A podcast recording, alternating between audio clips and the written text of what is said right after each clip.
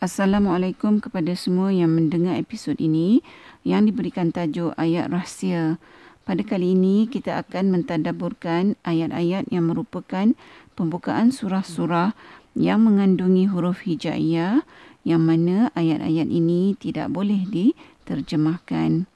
Ha, terdapat 29 surah ya yang bermula dengan huruf hijaiyah iaitu tiga surah Madaniyah yang diturunkan di Madinah manakala 26 surah lagi adalah merupakan surah Makkiyah iaitu surah yang diturunkan di Mekah. Jadi ayat-ayat yang mengandungi huruf hijaiyah yang akan kita tadabburkan dalam episod ini ialah uh, Alif Lam Mim iaitu permulaan bagi surah Al-Baqarah, surah Ali Imran, surah Al-Ankabut, surah Ar-Rum, surah Luqman dan surah As-Sajadah. Alif Lam Ra yang merupakan pembukaan bagi surah Yunus, surah Hud, surah Yusuf, surah Ibrahim dan surah Al-Hijr.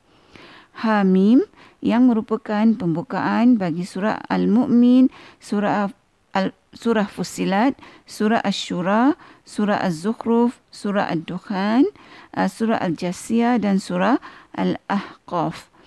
Tasin Mim uh, iaitu merupakan pembukaan bagi surah Asy-Syu'ara dan Al-Qasas. Uh, surah Maryam pula dimulakan dengan uh, gabungan huruf hijaiyah yang paling panjang ya iaitu kaf ha ya ain sad. Uh, surah Al-A'raf dimulakan dengan alif lam mim sad dan surah Ar-Rad dimulakan dengan alif lam mim ra. Ha, surah Sad pula dimulakan dengan huruf Sad. Surah Qaf dimulakan dengan huruf Qaf dan surah Al-Qalam dimulakan dengan huruf Nun. Ha, surah Taha dimulakan dengan huruf Taha. Surah An-Naml yang dimulakan dengan huruf Tasin. Ha, surah Yasin dimulakan dengan huruf Yasin. Ha, manakala surah uh, 42 iaitu surah Ash-Shu'ah Ashura uh, bukan saja dimulakan dengan huruf hamim ya tapi ayat dia yang kedua juga merupakan ayat yang mengandungi huruf hijaiyah iaitu ain sin qaf. Uh, kesemua huruf-huruf hijaiyah uh, yang menjadi pembukaan surah-surah yang yang dibacakan tadi itu adalah merupakan ayat-ayat mutasyabihat yang berbentuk hakiki. Maksudnya ayat-ayat ini maknanya hanya Allah Subhanahu Wa Taala saja yang mengetahuinya. Ianya tidak boleh ditafsirkan ya. Uh, jadi pernah tak kita tanya kepada diri kita mengapa Allah menurunkan ayat-ayat mutasyabihat yang hakiki ini seperti ayat-ayat yang mengandungi huruf hijaiyat ini uh, yang mana hanya Allah saja yang uh, mengetahui maknanya. Iaitu uh, termasuklah Rasulullah sallallahu alaihi wasallam juga uh, tidak mengetahui maknanya. Jadi ayat-ayat ini uh, yang mengandungi huruf hijaiyah uh, juga macam kita kata tadi tidak boleh ditafsirkan.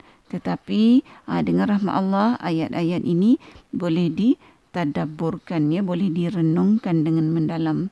Ha, jadi marilah kita uh, sama-sama uh, mentadabburkan apakah hikmah ayat-ayat mutasyabihat hakiki ini diturunkan kepada kita dimasukkan sebagai sebahagian daripada al-Quran.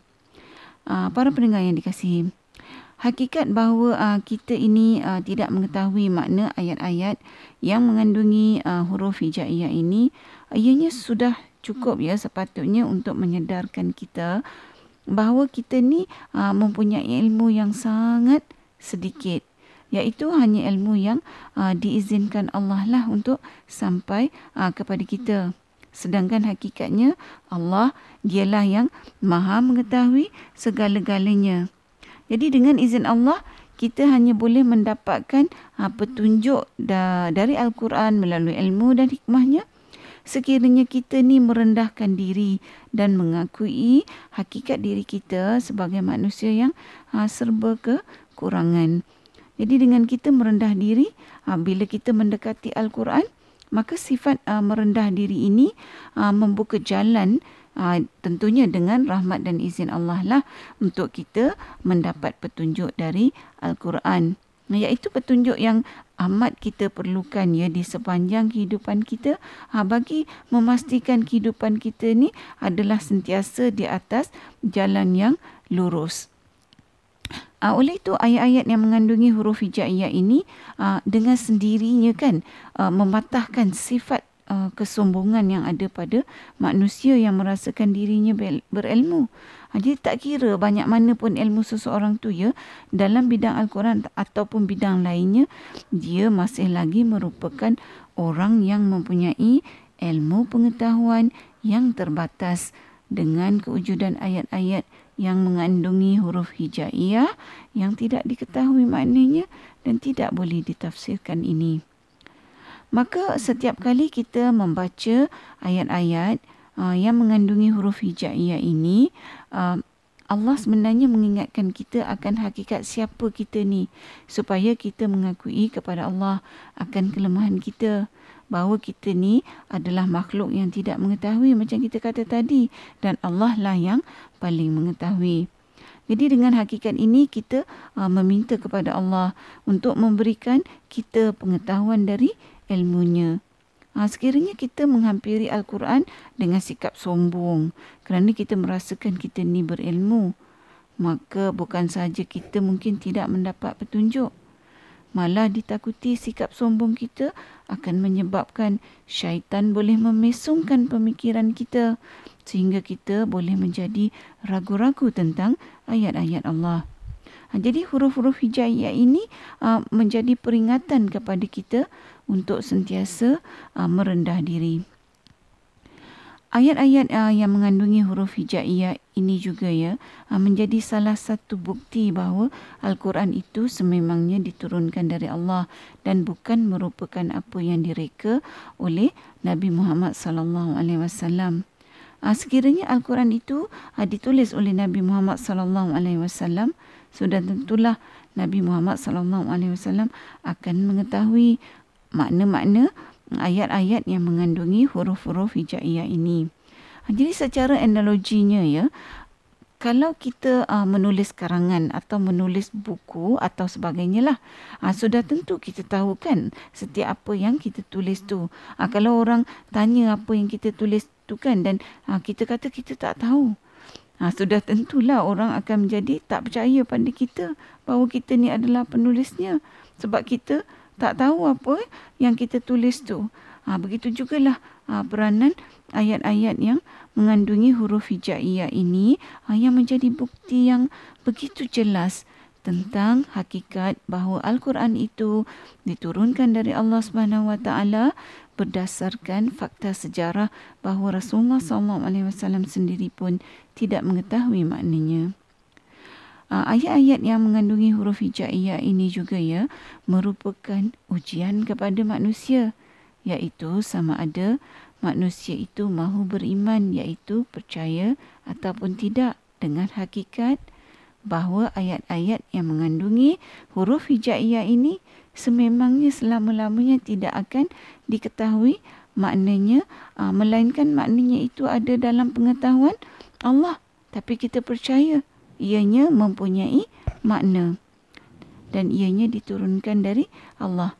Jadi dalam hidup kita ni kan kita selalu mempersoalkan kalau apa yang seseorang itu katakan ah, kita rasa uh, tak masuk akal lah kalau uh, kita akan kita akan tanya dia tentang apa yang dia perkatakan tu kita suruh dia jelaskan ya.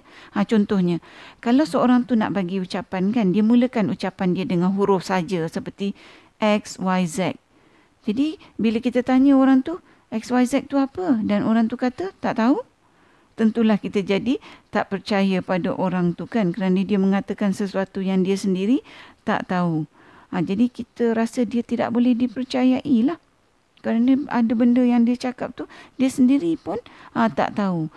Jadi dalam konteks Al-Quran ni Rasulullah SAW menyampaikan kepada kita ayat-ayat yang mengandungi huruf hijaiyah ini yang mana baginda sallallahu alaihi wasallam pun tidak tahu maknanya yang macam kita kata tadi.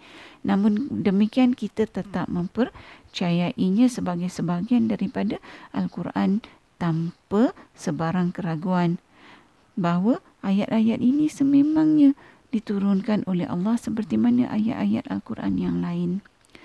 Para pendengar yang dikasihi, uh, tentulah banyak lagi tadabur ya yang kita boleh uh, buat ke atas ayat-ayat yang mengandungi huruf uh, hijaiyah ini uh, selain daripada tadabur ringkaslah yang kita kongsikan dalam episod ini. Uh, namun uh, mudah-mudahanlah uh, sedikit sebanyak kita um, mendapat manfaat uh, dari tadabbur ini walaupun ia walaupun ia agak ringkas ya. Ha, jadi sehingga bertemu di episod yang akan datang. InsyaAllah. Assalamualaikum. Sekiranya anda merasakan bahawa perkongsian tadabur bersama Dr. H ini memberikan manfaat kepada anda, saya ingin mengajak anda untuk menyertai saya bergabung usaha menyemarakkan amalan tadabur Quran dengan memanjangkan perkongsian ini kepada orang lain serta jangan lupa untuk tekan butang follow untuk mengikuti episod-episod yang seterusnya. Subhanallah,